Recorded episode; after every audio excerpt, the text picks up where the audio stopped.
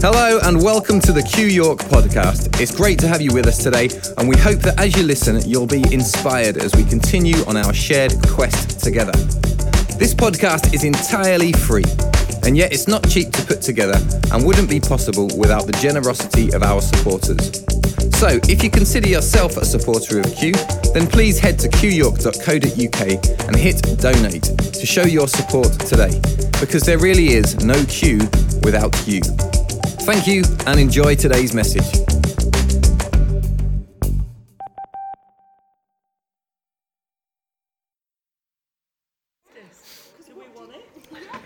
Okay, then. All right, appreciate you being here and those who will be joining us on uh, online. Um, I want to talk a bit about process tonight, uh, various elements of that, because in any in any um, in any reconstruction, there has to be within that process that if you engage with the process will help you in the reconstruction. And um, we've done a lot of deconstruction, we've challenged a lot of ideas, and um, uh, occasionally now we're wanting to kind of see where do we go from here, how, how do we put together what is the due process of, um, of, of rebuilding, in essence, what is our faith, which I think is, is what a lot of us have been doing and are doing and a challenge to do um, in a very positive way. So, with the Lord's help, uh, we'll, we'll hopefully share some important things tonight. So, there, there are two words I want to introduce to you first. Um, one is the word recalibrate. I'll explain these in a minute. One's recalibrate. And the other word is um, re, let me get the right, recalculate. Recalculate.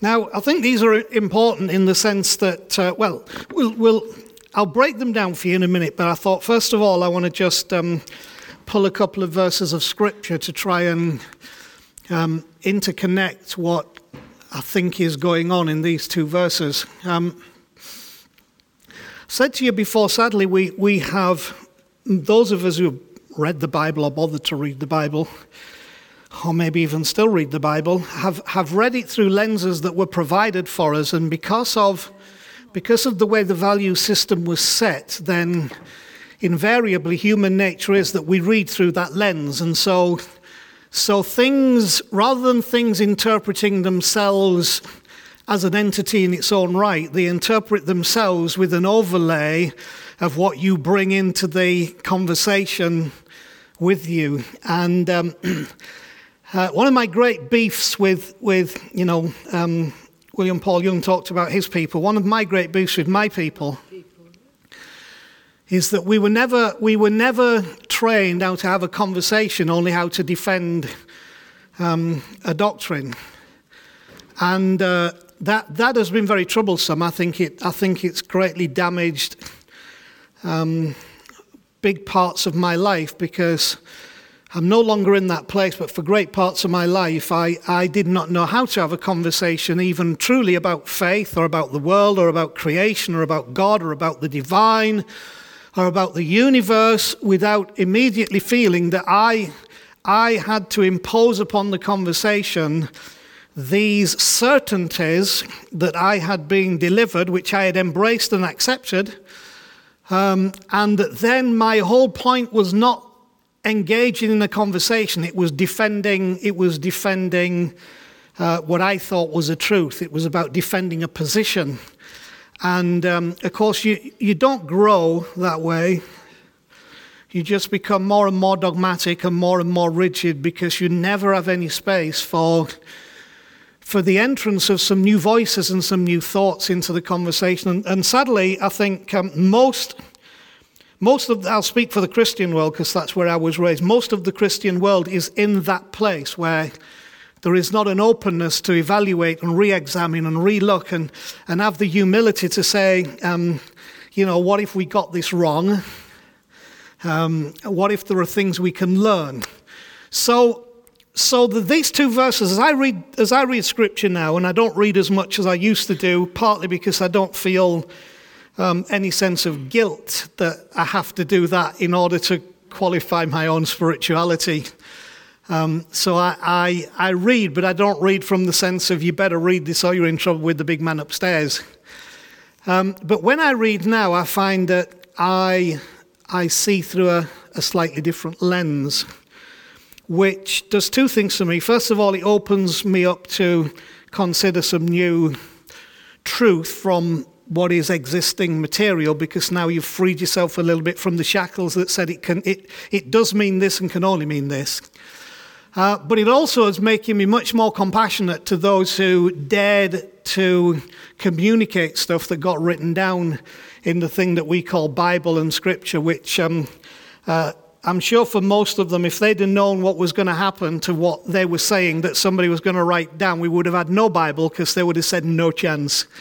Uh, I'll talk off the record but you ain't recording this, you're not writing this down because I don't want all these people for 2,000 years picking over this like chicken bones and then imposing upon it their own thoughts when it was a thing said in a, in a conversation, written in a context, given meaningful in the environment that it was given. And, uh, and that's why what, what I've tried to, to, to get over to you is something I think is very important that I was taught to read the Bible literally.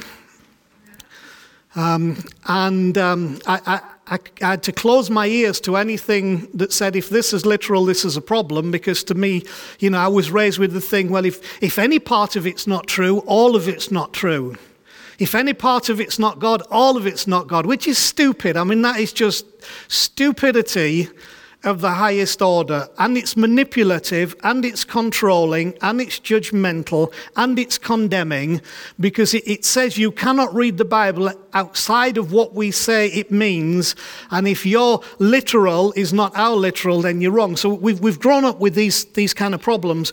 So, so my advice is don't read the Bible literally, although I do believe that, that great parts of the Bible are literal, but read it literally right? Not literally, that everything that's written is, is true in the way that you think it's true. For example, you know, we've said, you know, if God is love, did God really say to this tribal group, desperate for land and prominence and security, go and wipe out all the men, women, and children in that village, kill them, kill their animals, and then let everybody know that God did it? You know, I mean, that doesn't makes sense if God is love. It, it, it, it makes God a, a, an ogre. So, but literally, if you read it literally, it says here's a group of people in a tribal world who are small and insignificant, where the only way to get some prominence and some security in the neighborhood was first of all, your God had to be more powerful than their God. What was the best way to make your God more powerful than their God? Well, our God told us go in there and we killed 3,000 people with a ball of string. You know, and basically that's the kind of thing that you see. Now, some of those things, extraordinary feats that are written there, you know, I was raised with people like Shamgar, names you won't even be familiar with, and Dorcas and, and, and Samson. Some of those stories may be accurate. Um, some of them may have been exaggerated through legend. I actually don't have a problem with that. That, that really does not diminish the power of what Scripture was meant to be at all for me, because that's what you do, isn't it? You know, I, I live I, in, in, in the age that I've lived, um, I can remember being in meetings where people said what happened in the meeting, and I was there. you know, and, and suddenly there were, there were 500 more people there than actually were in the building, and there were, there were 300 healings, and, you know, and, and, and a thousand people came to Jesus, and there were only 400 people there, you know, and it, I'm not saying that anybody does that deliberately with the wickedness, but the human heart for prominence and significance does things. Now, these people who wrote the Bible are human, and they were expressing stories in the Old Testament, it was predominantly verbally. And then you get all of that and you think, well, 100 doesn't look too impressive, 1,000 looks much better, so it's just one naught. Um, and we might think, oh, that's terrible, but it actually happens all the time. And, uh, and so, yeah, so what I'm saying is that that to me is not, does not diminish my appreciation of the Bible or Scripture um, as sacred writing and important stuff because within all that nonsense that we talk, you know, for me, within all the nonsense that I talk, there's some beautiful truth.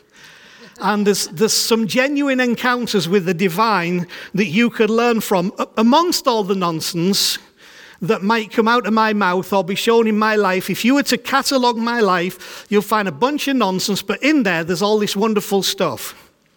So, so I see scripture, if you read it literally, that means you're treating it like literature that has within it truth. That sometimes the point is not for you to literally decide this happened, but sometimes the point is within the poetry and the story of this, there is something actually much deeper than the thing that we even thought was important in the first place. Because if it's anything, it's a book that's trying to catalogue some sense of spiritual journey of the, of the never ending, enduring question from the beginning of time Is there a God? Who is God? What is God like? How does God work? How do we fit into that equation? And this is these people's contribution uh, to that amazing debate. So I said that because I want to just look at two verses of scripture in a context um, that hopefully will lead us to talk about recalibrating and recalculating. And it's in Romans 12, and um, the first two verses that Paul writes to the, to the Romans. I'm going to read it from the New King James um, version just because I am. So there. Um, so use a, use a couple of Old English words. I beseech you. That's a good Old English, literally word. It's really funny, you know, that, that, that people will complain about the language of the Bible, and I think rightly so in many ways, because it, you know, using Old English, you know, I was I was raised to pray in Old English, so you couldn't even talk to God in regular English. You know, um, you had to talk to God as thou and thee and wouldst and because like obviously God could not understand modern English because because he only came on the scene in in um, in 1611 when King James wrote his Bible, and uh, you know because but here's the crazy thinking, because people believe God inspired King James to write the King James version. Then you must have to talk to God in the language that King James used in the King James Bible, because not to do that was not to respect the, the sacredness of Scripture that was given in King James English. Stupid, really stupid, stupid, stupid. So, so, you know, words like beseech and all that stuff, just, you know, it's all right, just grab a hold of it. I beseech you, therefore, brethren, by the mercies of God, that you present your bodies a living sacrifice, wholly acceptable to God, which is your reasonable service. Now, of course, interpreting that um, through my old lens was the whole thing that, you know, God wants absolutely everything of me my time, my family, you know, my energy, my effort, every day of my life, my money. And there may be some truth to that, but, but I would put it to you that if the relationship is one of love, then um, what God is looking for is never within the the bounds of what we would see as legal demands. You have to be this, this, this, and this, and I want that, that, that, and that. Otherwise, I don't want anything to do with you. That actually just bears no reality with what is the, the underlying story of Scripture and God with humanity. So, so all I want to say on that is this that that word reasonable is the Greek word logikos, which what word do we get from logikos? Logical which I find interesting because um, other Bibles put it as your act of worship, your sacrifice. When actually, what Paul's really saying is here look, if you've really encountered the mercies of God, the logical outcome would be that you'd put some effort into this. Now, he's using terminologies that once we look at them through our lenses, we think, oh, bodies, living sacrifice, holy, because we've distorted the word holy, we've distorted what is acceptable to God, we've distorted sacrifice. So now you and I are thinking, oh, whew, you know, this. When actually, what Paul's really saying is the logical conclusion to an encounter with the mercies of God is to put some effort and some investment into that. Uh, and I think in the wider part of us as a church as Q, some people need to learn that. That the logical conclusion of the mercies and the freedoms that we've found in God is to put a little bit of effort, to put a little bit of something back in that is sacrificial, you know, that is that has a kind of wholeness to it, and and that that um, that that you would think, well, you know, I'm, I'm looking to do things which are acceptable to Chris because what I have experienced from her thinks, well, it's logical for me to try and do some things that are acceptable to Chris. So when he talks about acceptable to God, it's no big thing. It's just saying the logical thing to do is kind of just give something back to the divine, to God Himself, and then also let that overspill. So, so, so you see, my new view takes all the condemnation and that. I would have read this like, oh, you know, so we're going to have a week of fasting and praying because, you know, we've got to be sacrificed and holy and acceptable to God, like it was some kind of punishment. You know, because I've been merciful, this is the punishment you must bear. I don't think it's that. I think it's a grace that said, well, the logical response is, okay? So that's how I'm trying to live my life. The logical response is um, so we go into verse 2 and do not be conformed to this world. One version says the pattern of this world. Now, it's interesting because the word world there is the often used word in the New Testament Greek, which is aeon, which is actually more to do with age it's to do with what the age has constructed around us. And of course, we all live in a different age. And each age that we live in can, can impose upon us things, and, and, things that you might not think have got anything to do with anything. But, but what about if this age imposes such a selfish, self centered view, worldview, that all we are interested in is our own gain and our own name and our own fame, that would be don't conform to the pattern of this world. You know, all I could think was don't conform to the pattern of this world, sin. Everything was sin. The answer was sin. What does that mean? Sin and God. Sin and God. Everything was sin based, you know, failure, depraved, don't conform to the pattern of this world. All it's really saying is you guys need to be awake because part of the pattern of this world is its religious structures as well. The way that it's packaged our attempts to view the divine and humanity and the cosmos. So all of these things come into this equation. It's not just a, oh, the world is very sinful and wicked and you don't want to be conformed. It's like your, your mind, your spirit, the, the inner you has to be awakened so that, so that the age that you're living in doesn't make you conform to something that prevents you experiencing the connection you should have with the divine and therefore the release that you should have because of that. So that makes sense. So don't conform. It means to conform oneself to another pattern. Don't conform yourself to the pattern of the age, the aeon. But be transformed by the renewing of your mind. Okay, now let's look at a couple of words in there. Be transformed is the Greek word metamorpho, from which we get what word? Metamorphosis. Metamorphosis. And what is the one example of metamorphosis that comes into your mind when I ask you to give me an example? It's the caterpillar that goes into the cocoon that emerges as the butterfly. It's the transformation from, from, from the grub to the insect. It's the wonderful picture of the thing wraps itself in a cocoon of death, in a shroud. I'm done with being a caterpillar. My, my time as a bug is finished. I will no longer conform to the pattern of the bug world, right? I am going to be transformed, but in order to do that, I have to have a renewed mind. Because at this moment, I don't know how to fly. I don't know how to flap wings because I don't have any wings to flap, but wouldn't it be nice to have wings and be able to fly instead of being a grub, grubbing around? We even use that term, grubbing around on some piece of bark somewhere. And so, what it has to do is it has to not be conformed to the pattern of grub aeon, ages, world, surrounding.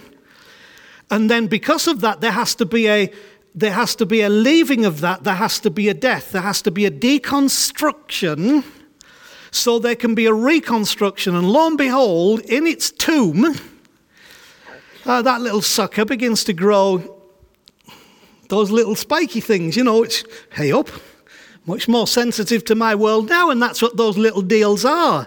It's, it's, it, they are antennae, they are sensors to the, it senses the world in a completely different way to the one it ever did.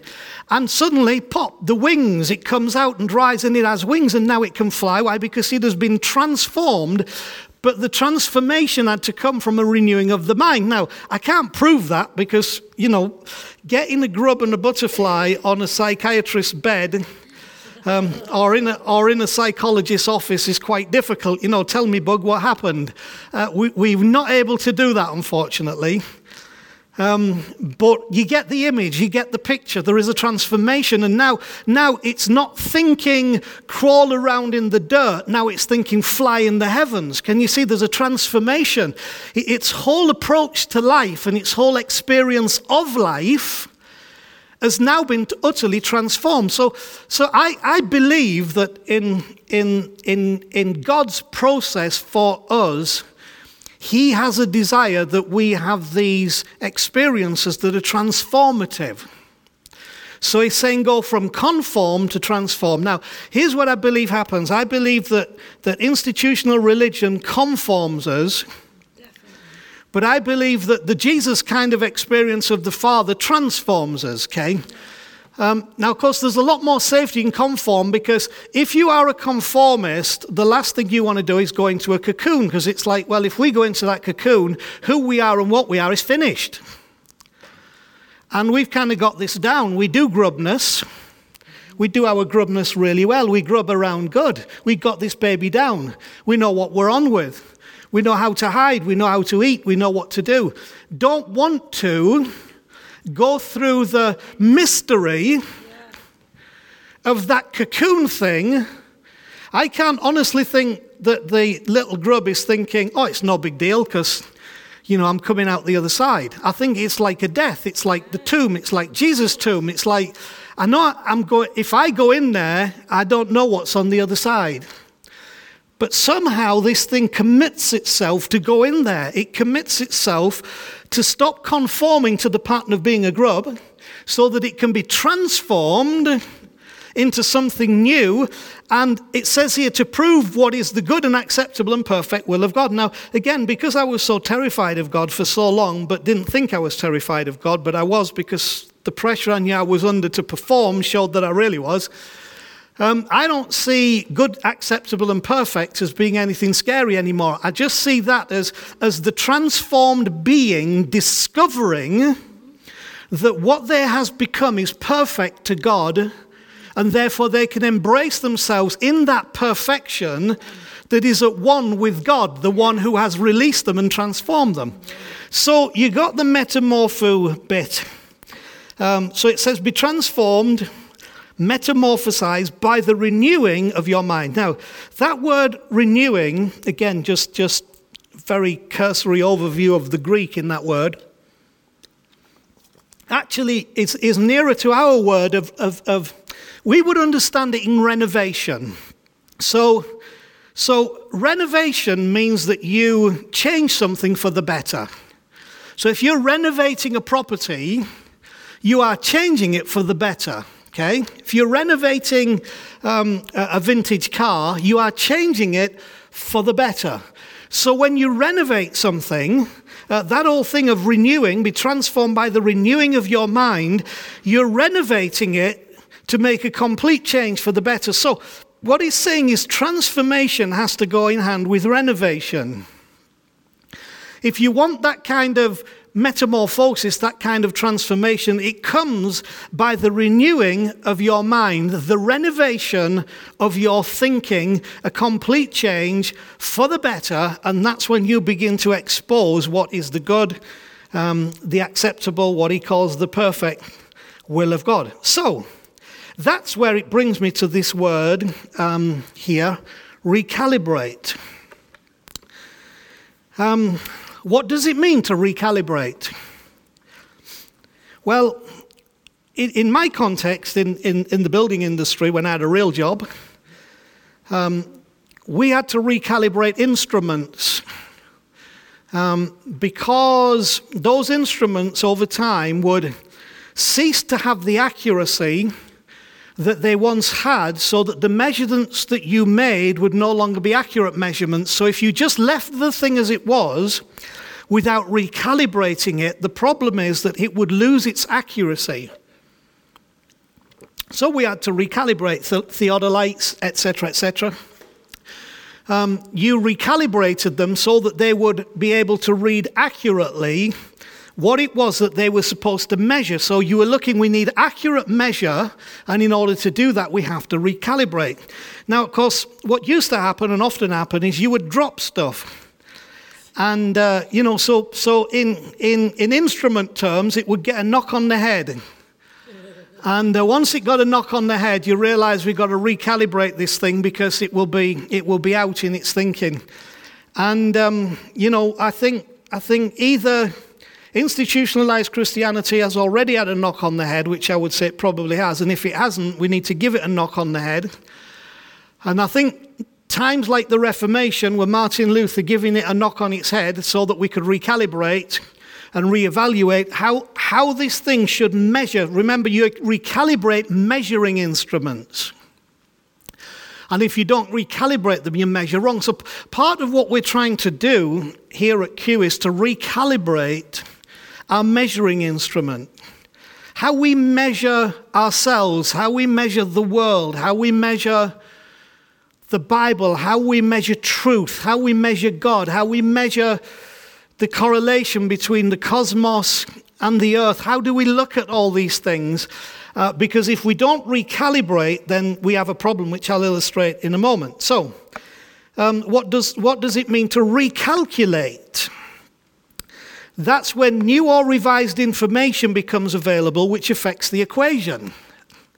So if we have an equation, but we then become aware of different information, new information, revised information, then you have to recalculate the equation. Otherwise, the equation that you have been working to will now be completely wrong because it has not now included the revised information or the new information. So, so in the context of our spirituality, our Christianity, our relationship with the divine, our humanity, what we're trying to do as we rebuild is to recalibrate so that our measuring instruments retain their accuracy and also to recalculate as we receive new information, as we receive revised information about truth, about scripture, about God, then we recalculate the equation. And there's nothing wrong with this. This happens in life all the time, but in church it tends to not be a very popular thing. We're usually a century behind where we should be. So the question would be what might be the consequence of a failure to act on this recalibrating, recalculating? Well, it's very simple, really, because um, if, if we take, I'll, yeah, I'll do it here. If we, if we take a line, so this is our, this is our direction,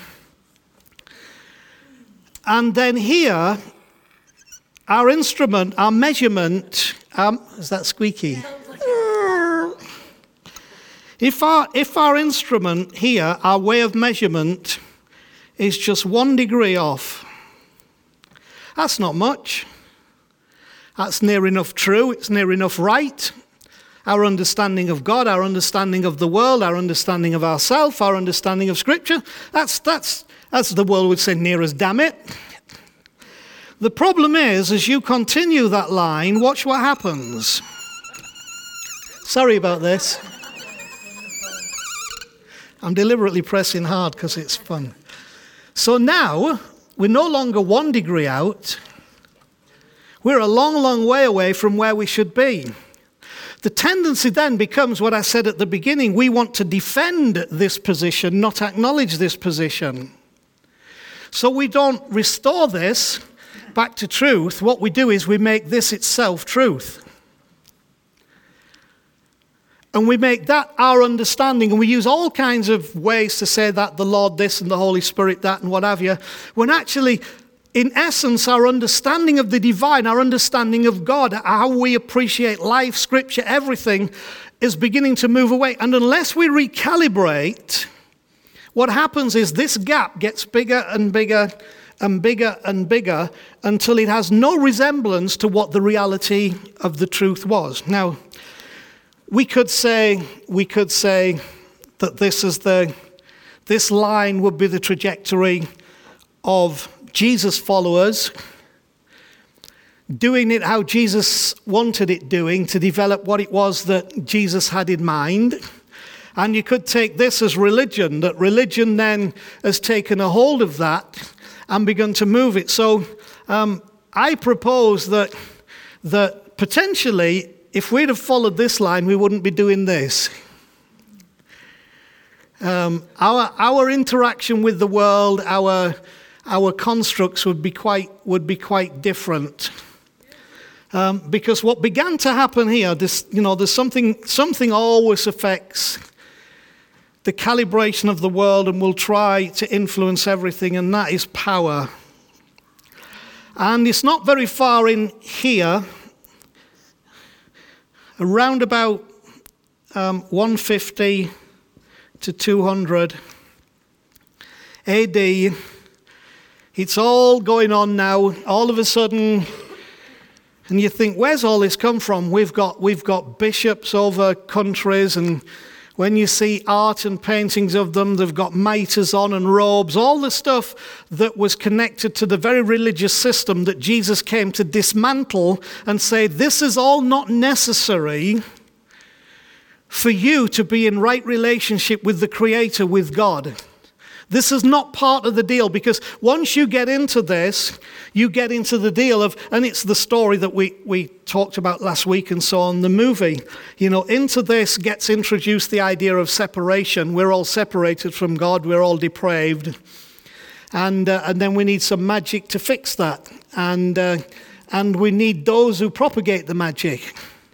So even when we get up here, you know, to, um, we get up here into the, let's say it was starting to change then, but early 1500. And uh, yeah, we're all required to come to church, but the priest talking to us in Latin. None of us know Latin. We were never trained in Latin. But they can get away with stuff. What does that mean? Oh, well, it means this. We have no idea whether it means this or doesn't mean this, because he's the one who knows Latin, and they're now keeping suppressed because we've moved away. Now, thankfully, one of the things dear old Martin Luther um, did was to say, let's get, at least get scripture, let's get these writings, these things that the priests are talking about, let's get it in the language of the people so that the people can have a little read for themselves and have a think for themselves, which is a new idea. You know, that's all been suppressed for, for more than a thousand years. We don't want them to have any ideas, we don't want them to do any thinking. They must not decide what their relationship with God is.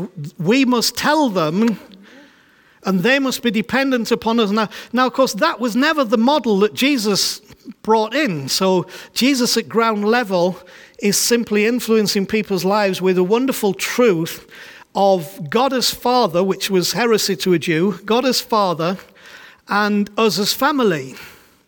That we become the sons of God, like Jesus was the Son of God.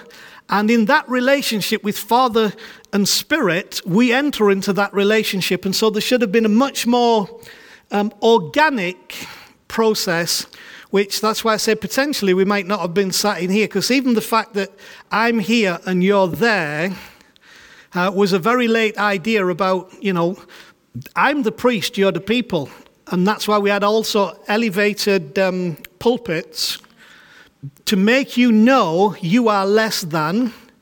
And of course, as I preach to you from above, God is talking to you from above, and I put hell and damnation on you and pressure and manipulation. But of course, God loves you and you can come in and He will, you can be saved, but. So do you see how the whole thing was, was going? Because, and all of that happens when you just, you don't recalibrate. Now, there have been attempts throughout history. You know, um, 1517, Martin Luther was one. We had another one back here about, about 1000 into the calendar where there were attempts to recalibrate. And there have been voices that have attempted to do that. But the truth is, you, you can't, recalibrating on the bigger scale um, is not really what is conducive to the personal relational scale because it's all so big. You know, Martin Luther's somebody back there and it's all a big thing. What's more important is in this group of us, do we have a spirit that's willing to be transformed because we want a metamorphosis. We want a, we want a change. We want a transformation. And therefore, what we're willing to do is consistently have a recalibrate, have a recalibrate. When new information comes about atonement theories and whatever, about hell, about heaven, are we prepared to recalculate? Because as we continue to do this, what happens is the instrument, which is your mind and your heart, stays accurate to truth. And the instrument can be reliable. And uh, I think what we teach people now is not, I am reliable and therefore you're okay. We're trying to teach you you're reliable. And that's where you become okay because of the, the, the mystery of Christ in you, the hope of glory for you. So, so I hope that makes, um, makes sense. So, so I've said that to say why, why we, it's not popular certainly not in when you come to, um, um, to institutionalized thinking. It's not popular to recalibrate. And when you look throughout history in any discipline, whether it's medicine or engineering or um, you know, philosophy or, or, or religion, um, most innovators and, create, and, and, and thinkers have been ostracized by their peers.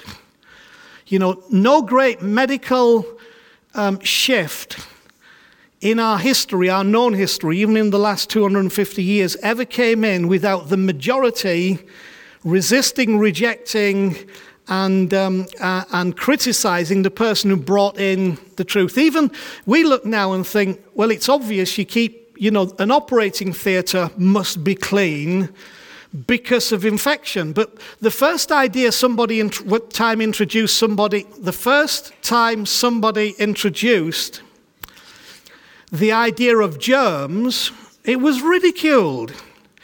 Well, where are they? Well, you can't see them. really? Yeah, they're invisible but very powerful. They, they do their work, but no one sees them do their work. But all of these things that you see, is a result of germs that you can't see. And, and that, that was like, that was a radical idea which, which was true, but because that's not what the big boffins believed or were told, it's like, oh, that's rubbish, that's absolutely nonsense, how we can't even see these things. Well, of course, as we improved in medical science and microscopes and all that stuff, we were able to evidence by sight those things. But, you know, you'll all have, have seen on TV programs and movies, you know, the old days of the surgeon in his in his, his street clothes and his smock,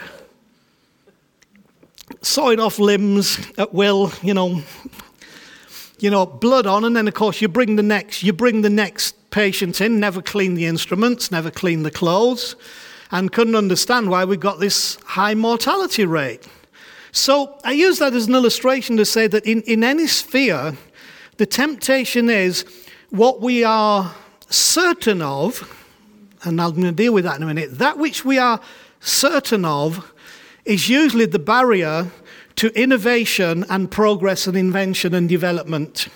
So, so this happens with us. So, so really, what I'm saying is that that's what we're about as Q. That's what we're trying to do with you is to say we got to keep recalibrating and recalculating as we come to face these issues. And in that way, it allows us to, to at least try and keep somewhere on this line of authenticity to what I believe is the more beautiful gospel of Jesus.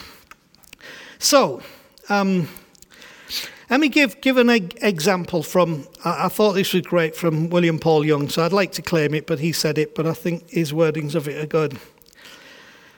Um, so here's why we need to recalibrate uh, uh, and why this is the consequence of a failure to act in the context of our thing, the gospel, the truth. If you believe that God the Father poured out his wrath on his Son to open up the possibility of eternal salvation, and you believe that God is love, then you believe one, that violence is the highest expression of love. Two, that retributive justice is the only way to rid oneself of anger. Three, that God does not and cannot forgive as an act of his own desire. And four, that Jesus may have been able to hang around with sinners, but God the Father can't. So if we don't recalibrate, these are the kind of consequences that we come to of what we even believe about God and about life and about truth. So these things alone have created measurements that one could argue move further and further away from the truth of a more beautiful gospel. And this is our illustration in the line and in the angle. So, um, one of my favorite verses, because it, it's kind of very applicable to me, in Genesis 12, chapter 1, is when, is when it's recorded that God has spoken to the patriarch Abraham and of course says to him, uh, uh, Leave your country, your people, family, relatives, however you want to put that. Leave your country, and then, and then people, family, relatives, and your father's household, and go to the land that I will show you. Now, here's the problem with recalibration and recalculation Abraham is raised in what, in essence, is a it is a um, paganistic society in Ur of the Chaldees in what is present day Iraq. And, um, you know, the influences on that, we, have we've, we've gone into the, the, various, the various cultures that were dominant around that time, the, you know, Mesopotamian, Akkadian, Sumerian thought that all had affected how spirituality and God, the gods as it was then, uh, were viewed. And of course, your basic premise was the gods are angry, the gods must be appeased. You'll be rewarded for doing good, you'll be punished for doing bad. And as I've said to you many times, if that's not corrected, that brings us to the interpretation of the crosses the gods are angry, the gods must be appeased, you'll be rewarded for doing good, you'll be punished for doing bad, which is a well screwed up version of what God intended for his relationship with humanity. So Abraham's in this culture. And of course, just like all of us, he has the influences. Remember, we said from, from uh, Paul's writing in Romans 12 um, that, that don't be conformed to the pattern of the, a, the, the aeons, the ages, the, the thing in which you live. Same thing for Abraham, going all the way back there. So we've got with Abraham, you know, if you think of the wider influences country, country, and that hopefully that's not music, but who knows? Maybe it was. Maybe that's the first thing you have to leave. Uh, people, and I'll just put FH for Father's house. The, the thing that struck me about this, I've said this before, but I think it's worth repeating because I want it uh, logged into you, is that each one of these is a sphere of influence country, people. Again, people can be family relatives and father's household. Now, if we, if we just go leave the literality of that a little bit, what we've got is three spheres of influence, and each sphere of influence becomes closer in its, in its application to the person. So, like with all of us, there are kind of things that we see and affect us, but they're kind of out here. And then there are other things that are kind of, we, the, the phrase we use is that's a little closer to home, right? That the phrase we use? That's a little closer to home. What do we mean? Oh, that's now requiring something of me, expecting something of me, challenging something in me that's getting that's getting a little too near to, to the very essence of my control over who I am. And so then it comes down to the nearest influence, the closest one, which which which this terms as father's house, because in the context of the aeon, the age, the culture, that was your closest influence. You, you didn't, you know, get to 18 and scoot off to university. Uh, there was none of that going on. You know, basically, you were a family unit for life. So, you know, what happened is, you know, the kids came in this end and, and the older ones fell off that end. And that's kind of, that's kind of how it, that's how it worked. Uh, probably quite sweet because, you know, the kids learned everything from here flowing back and then they brought life into all this going forward. And, and in essence, everybody looked after everybody, which, you know, in many ways is, is a, wonderful, a wonderful model of, of, of, of good culture. Which, of course, is fine if the ideas and the ideals within that culture um, are conducive to a loving, open, engaging, relational, perspective on life and the world, which invariably many times it, it was not that. So, what I'm trying to drive to is that in recalibrating and recalculating, is that for us as, as a church and for us as individuals, there are all these different levels of influence. I, I think, I think we're somewhere in here in our journey that um, we, we are addressing issues which um, are not popular. And uh, if you're looking for the best way to market yourself to a religious community, are terrible ideas.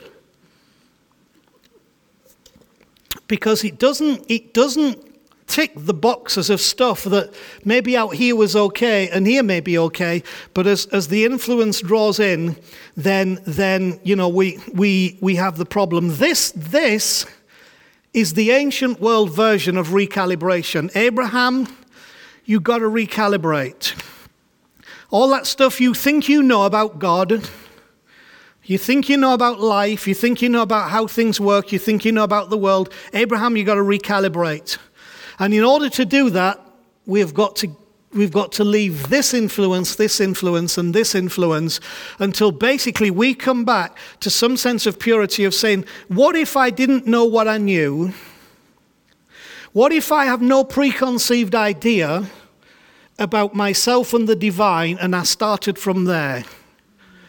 If I now started to ask questions of life and the universe and the world and myself and my thoughts, what would be my conclusions if I got back there? Dare I actually even go there? Or would I be afraid of my own vulnerability because I am so gripped by certainty that outside of certainty I can have no security? So these things, Father's house gives me security and certainty People gives me security, gives me certainty. Country gives me security, gives me certainty. Not only that, but I have three layers of security and certainty. I am safe. But safe from what? Safe to just do what you do and die. Is that safety? See, for me, the whole issue of the, liter- the, the, the literate message of Scripture is setting people free, releasing the captives. Remember, we said about David. When, when, when David came to offer himself to fight the giant in the story of David and Goliath and King Saul, and Saul said, Who are you? And he said, I used to keep sheep. Well, it just come from keeping the sheep, but in David said that was the last time he was ever going to keep any sheep because his life was changing. Why? Because, because the influence of country people's father's house, he was prepared to leave and be in that vulnerable place so that, so that there could be a transformation, a metamorphosis from the renewing of the mind. Because you see, you can't carry the mindset of country people father's house if you're going to have a renewing of the mind. You get that? A renewing of the mind means you can't take all that junk. And remember, junk is not junk because it had no value. Junk is junk because it had value, but you still have it. Right? In essence, junk is not really rubbish. It's only rubbish in the sense of it's clogging up your loft and your wardrobe and your cupboard and your house and your. But what it, what, what it is, it, it's the stuff, it's the stuff that meant something that now has become the junk that we try to take with us, that all it does is becomes an accumulated burden. So that's why, again, you know, coming to a literate reading of Scripture, forget the things which are behind, right? Forget the things which are behind and press on towards the mark. In other words, there has to be a renewal of the mind that says, I am not re- relying on that. I am prepared to understand what is going on so that I can recalibrate and recalculate, and then there will be a transformation. So that's recalibration. Uh, and this process would allow Abraham to see and experience what he would not have seen and experienced had he not engaged in the process fully. Because he said, Go to a land that I will show you. Do you realize that for Abraham, he would not see and experience what he had been told he could see and experience unless he engaged in the process of recalibration? If you don't deal with this, you're not going to that. You see that, okay? So going to say it again because it's a good statement. The, this process would allow Abraham to experience what he would not have seen, and uh, sorry, would allow Abraham to see and experience what he would not have seen and experienced had he not engaged with this process fully. But it's scary engaging with the process. But within this process, something is going to occur with which most of us are not truly comfortable. And this is at least where I want to get us to tonight. So, um, let me write some words and you can tell me. Okay, so fear. Oops, there, fear.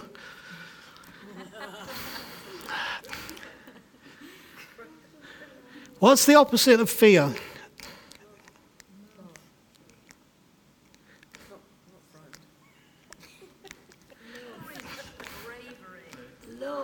Okay? So the opposite of fear is love. So we would think that the opposite of fear is. I wrote something somewhere and I can't find it now. There. We would think potentially, well, let, let's, let's do two words. Let's put this one up here. So, let's write the word faith. What's the opposite of faith? So a lot of people would think the opposite of faith is fear. But that's wrong. Because the Bible says the opposite of faith is sight. We live by faith, not by sight. It's sight, what we see with our natural eye, and how we embrace that, that causes us, that, that, that is the antidote to fear. So the opposite to fear is sight. When I stop being governed, opposite to faith is sight. So when I stop being governed just by what I see in the natural world, that is when faith finds its power. So the opposite to fear is not faith, because I used to be taught that. You say, oh, well, you know, if you want to deal with fear, you've got to have faith. That's wrong. The opposite to fear is love. Because John says there's no fear in love, but perfect love drives out fear. So those are things we've looked at before, but I want to introduce another word to you, which, which is where I wanted to lead this tonight, and we'll say a little bit about it before we, we jump out of this. Okay, I'll do this in red because this is. Okay.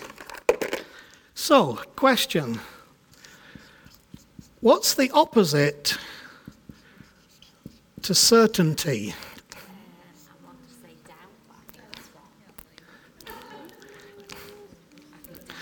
The natural answer would be uncertainty. Uncertainty. But that would be wrong. The opposite to certainty is paradox. Very important. Opposite to faith is sight, opposite to fear is love, opposite to certainty is not uncertainty. The opposite to certainty is paradox. See, uncertainty is simply being certain about that of which we are uncertain. Do you get that? Uncertainty is being certain about that of which we are uncertain.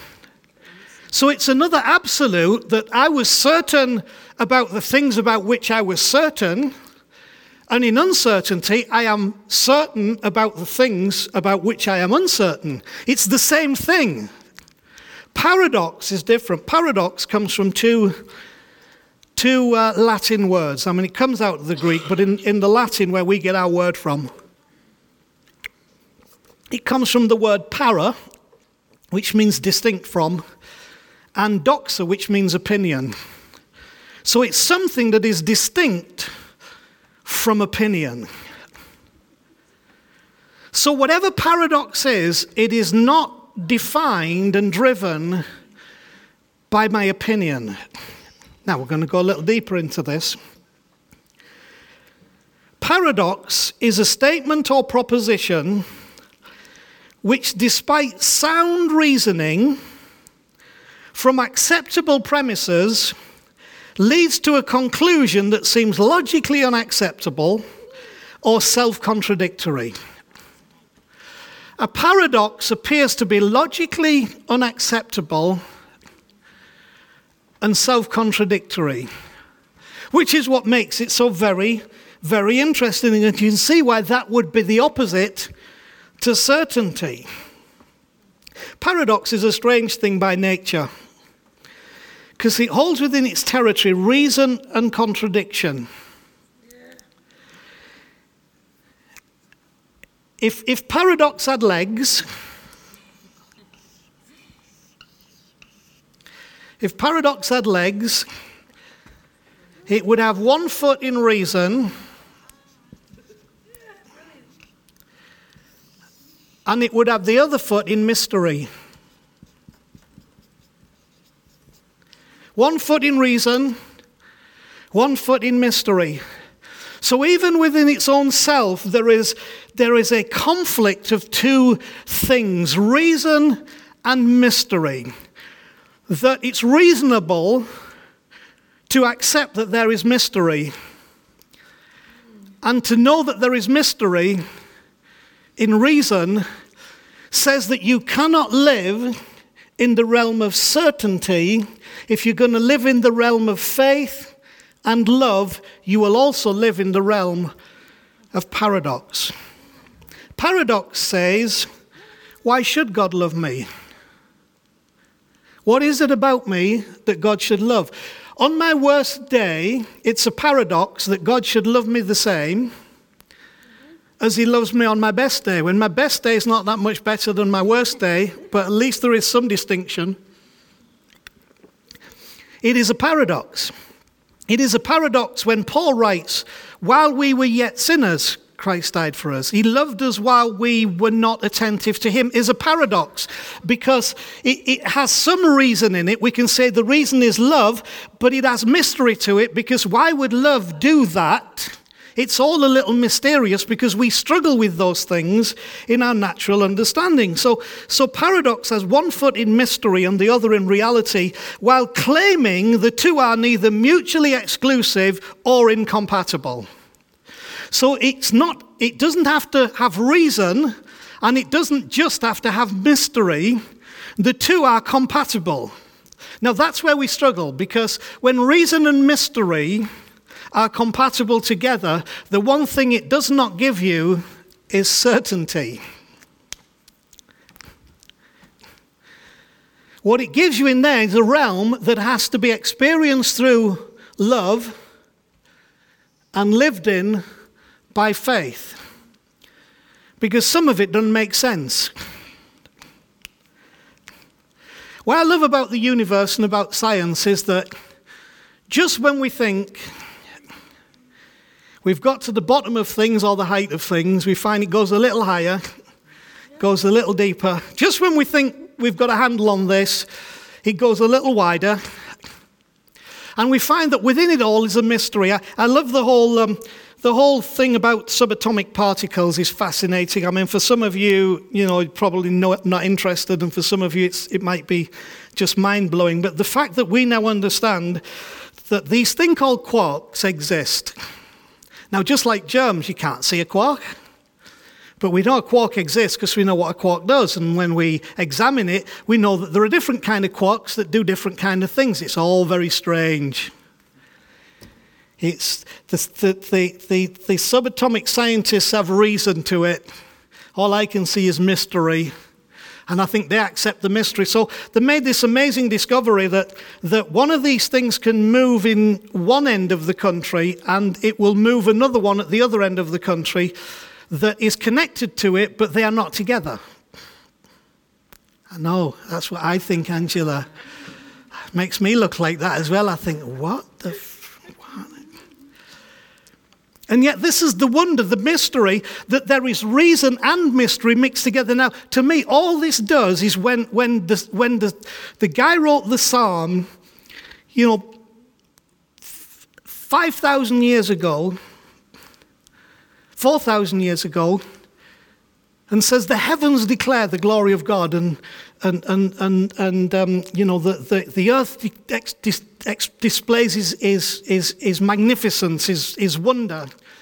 He, he was catching something that in this there is, you can't just go on reason, you have to also accept mystery. So, one of the things of our recalibrating our understanding of God is that we have to accept that within there is mystery. Within there is a depth and an expanse that we, as yet, even ourselves, do not understand. But what tends to happen is that we want to exchange one level of certainty, which is institutionalized religion thinking, for another level of certainty. So now we're free from that, but we're going to make ourselves certain about this. So all we do is we reproduce what we came from, we reproduce because we don't leave the space. You know, I, I, think maybe maybe in the Gospels when Jesus was talking, he was driving at some of that when he said, you know, there is a broad way, there's a narrow way that leads to life. Or, in other words, you go from narrow to wide, but there's a broad way that leads to destruction. That actually, this is an expansive thing, not a contracting thing, but unfortunately, we've made it a contracting thing. I've got a few more things to say, so, so I won't get down that, that avenue um, too much. So, I propose that any attempt to understand spirituality and humanity without paradox, this conflict, of, I don't quite get that. And kind of reason it, but there's something mysterious in there. When we get all of that out of it, we have missed the point because we've, we, have, we have not understood how to get free from the certainty that binds us. So, um, the word mystery is used 19 times in the New Testament. Uh, in many ways, I'm not going to look into them tonight because I, I don't want to take the time to do that. And I think, in the light of that, there's another thing Chris and I were talking the other day that because of the adulteration to our understanding of, of the words flesh and spirit, um, you know, when, when we've heard the word flesh, we think uh, depraved, sinful, wicked nature. And uh, the New International Version of the Bible did a great disservice when it translated the Greek word sarx, S A R X a sinful nature. That was, well, it was naughty actually. he actually was naughty because what they've done is said, we are going to interpret what flesh means to you. Flesh is sinful nature. So once we hear that, we believe that my existence is sinful in its nature. Right? There's the separation. And they shouldn't have done it. It was naughty, and I, I, I very much disagree with that being translated that way. But because of our adulteration of understanding that we think spirit, God, flesh, humanity, spirit, God, pure, flesh, humanity, depraved, sinful, there's that separation again. Um, we find it difficult, if not impossible, to, to, to think of those things, flesh and spirit, outside of a Greek dualistic idea um, you know, of the carnal and the spiritual, that is separated. God's there and I'm here, and He's perfect and I'm not, and He's holy and I will never be. And, and so we have this, this, this picture of separation um, that is not helpful, helpful for, for a lot of us when we hear the word flesh and we hear the word spirit. So our mind immediately goes to that consequence. I think it's better, and we'll do some more conversation about this at another point, if we think more in terms of humanity and divinity. That the great question, and here's where the paradox also comes in, is the question of how humanity and divinity interact together. It is not by chance that, that the story that, that, that the Bible works to and is centered on and that has had such an impact on our world is the story of someone who claimed to be God incarnate, God made flesh, fully God, fully man, human and yet divine. And yet, for me, what that summarizes is it, that's actually the point of the question. It's not about flesh, you wicked, spirit, God, holy. You've got to leave behind your humanity and you've got to become this spirit thing. What humanity and divinity does, it wrestles with the interaction of the two. It wrestles with the God made man in his image and in his likeness and breathed into them the same spirit that was breathed into Jesus when he came out of the womb of Mary and took his first breath is the same breath that the story of the Bible, whether Adam and Eve were literal first man and woman, is not the point. The implication of it is that they were made in his likeness and image. The breath comes in, so they have the same spirit in them that God has in him. The same essence of who God is is the same essence that comes into them. And our fight and our battle has been to resolve that paradox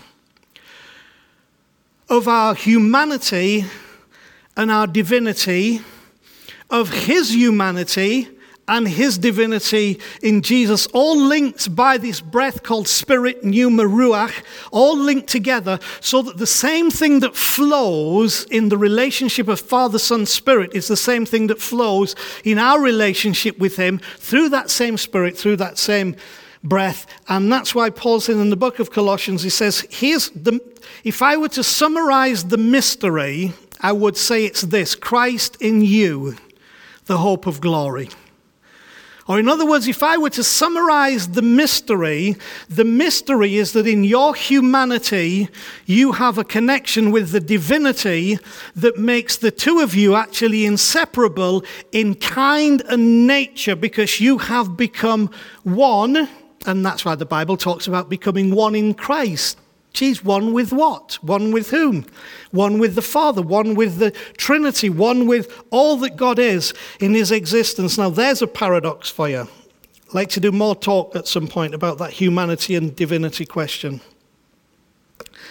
So, here's a bit of amusement, and then I'll tell you the last thing. So, so uh, a guy called, there's, there's this book called Titus in the New Testament.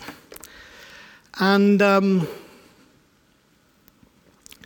in this book written to Titus, it, he's talking about similar things to what Paul was referring to where we started in Romans 12 about, you know, the, the influences, they don't be conformed to stuff. And he, he's basically talking about how a bunch of religious Jews have tried to influence what is the emerging message of Jesus and bring it back under rules and laws and regulations and separation and and all this kind of stuff. And, and he, he makes a statement. He says, um, he, he says to them in verse 12 of Titus chapter 1 even one of their own prophets, that's where they are, even one of their own prophets says, Cretans are always liars, evil brutes, and lazy gluttons. So that's interesting because so if you quote, if you quote a prophet, a, phil, a philosopher, from what would be termed a pagan nation who spoke for about 4 BC or somewhere around there. No, no, earlier than that, 6th century BC. Is that still scripture? If you write it in scripture. Is it inerrant? So if you quote that he said Cretans are all liars, does that mean that that's an inerrant statement that all Cretans are liars. Not Cretans, Cretans, people from Crete, okay? But actually, that comes from a statement made by, I'll write his name on here, then next pub quiz you're in. You've got it. His name is Epimenides. Epim, here. Epim, and Epimenides. Epimenides. who was around in the 6th century BC. And uh, he's the guy who said that all Cretans are liars. However, in philosophy, there is a concept that is called the liar paradox because it comes from Epimenides. Because Epimenides said all Cretans are liars. But Epimenides was a Cretan.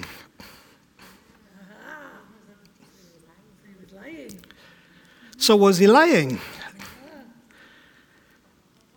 And if he was, what he said wasn't true.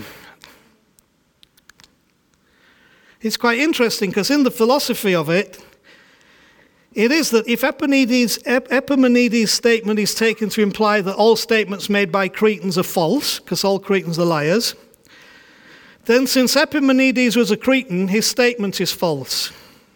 I.e., not all Cretans are liars, because if he's a Cretan and he said all Cretans are liars, and that's false, because he would be lying, then all Cretans are not liars. Do you get it? It's fascinating, isn't it? paradox is interesting because it says the sent- if this sentence is false, if the sentence is true, then it is false, and if it's false, then it's true. Because it's a paradox, right? So, so the Cretans saying all Cretans are liars means all Cretans are not liars.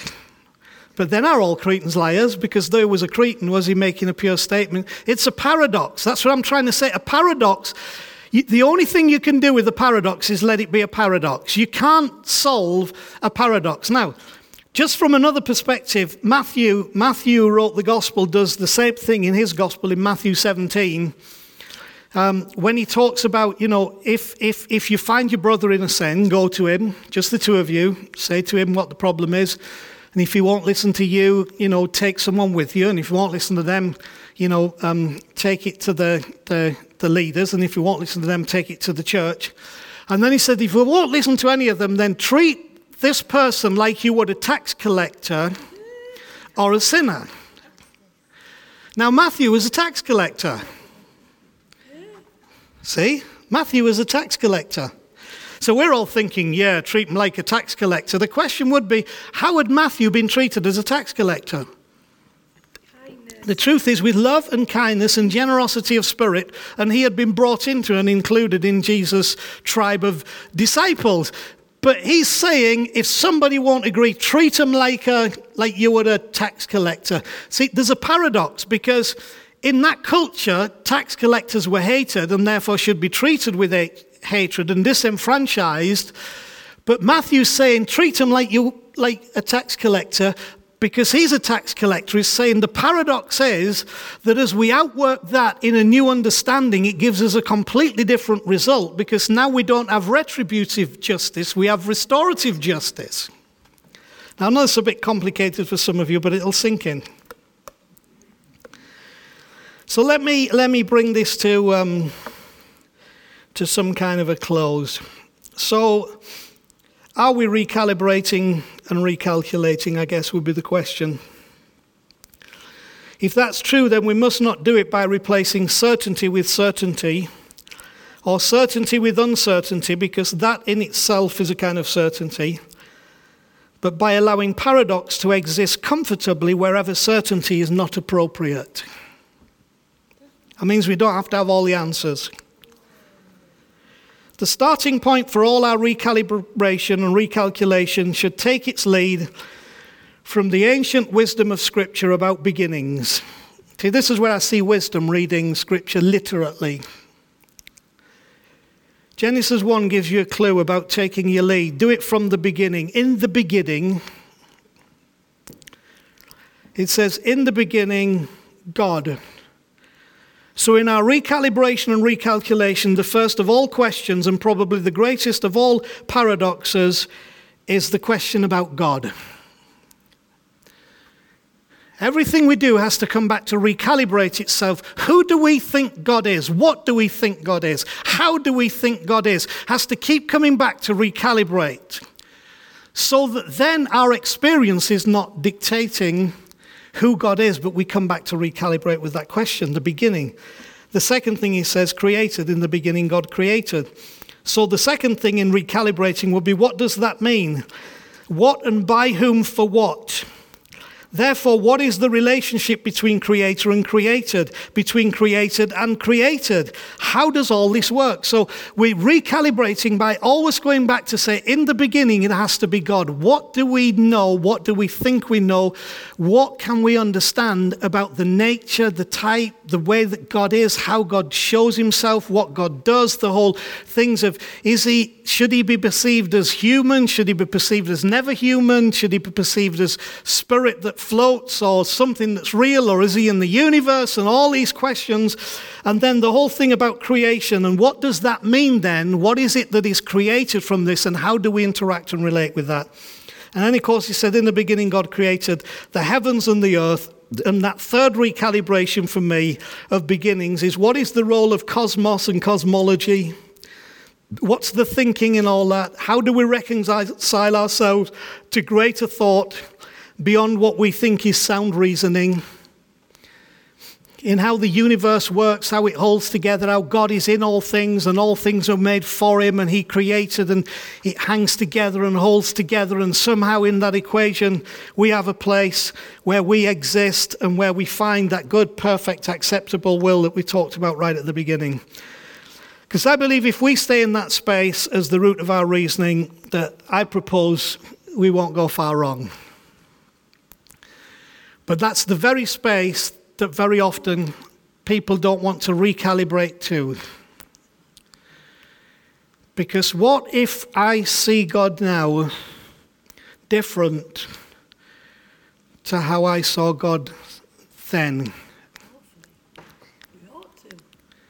See, that becomes the thing. What about the paradox of, of, of, of what about this? So, just just last last little thought. We talked about this yesterday. The story of, of the gospel tells us Jesus healed lepers. So, to a leper, the gospel was Jesus heals lepers. If you're not a leper, you won't be healed by this Jesus because this Jesus heals lepers. So, lepers are in, non lepers are out. That's the gospel. If you're a tax collector like Zacchaeus, you say, no, Jesus saves tax collectors.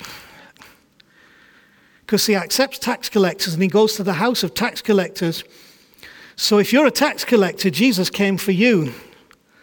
So tax collectors are in, non tax collectors are out. If you're a fisherman, you say, Jesus came for fishermen. And I'm a fisherman. And I know that he understands and reaches out to fishermen.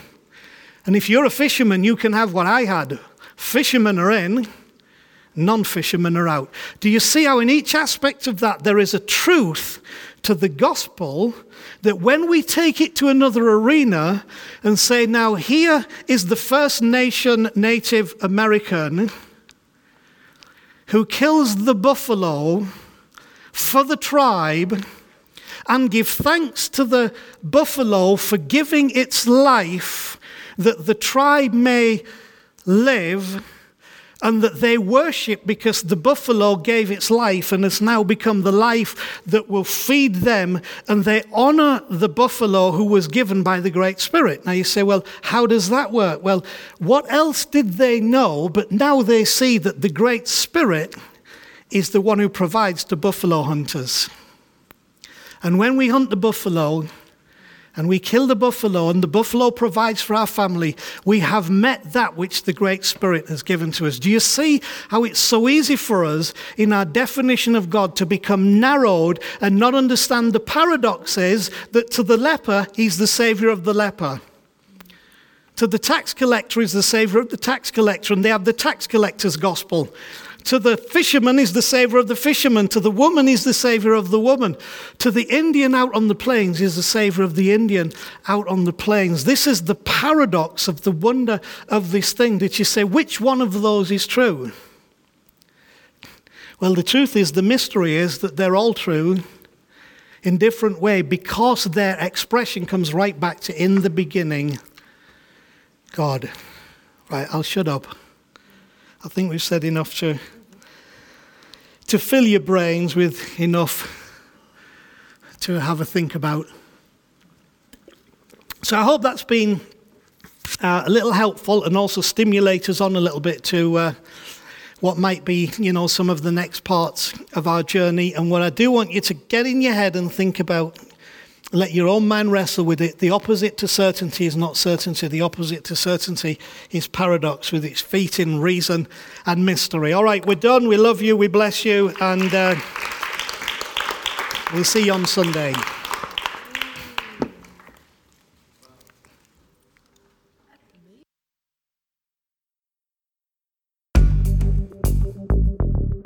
Thanks for listening to another Q York podcast. If you've been inspired by what you've heard today, then why not email us at info at qyork.co.uk and let us know who you are and where you're listening from.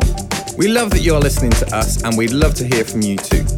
Did you know you can also watch all of the talks from Q on our YouTube channel? Just go to youtube.com forward slash Q Church York.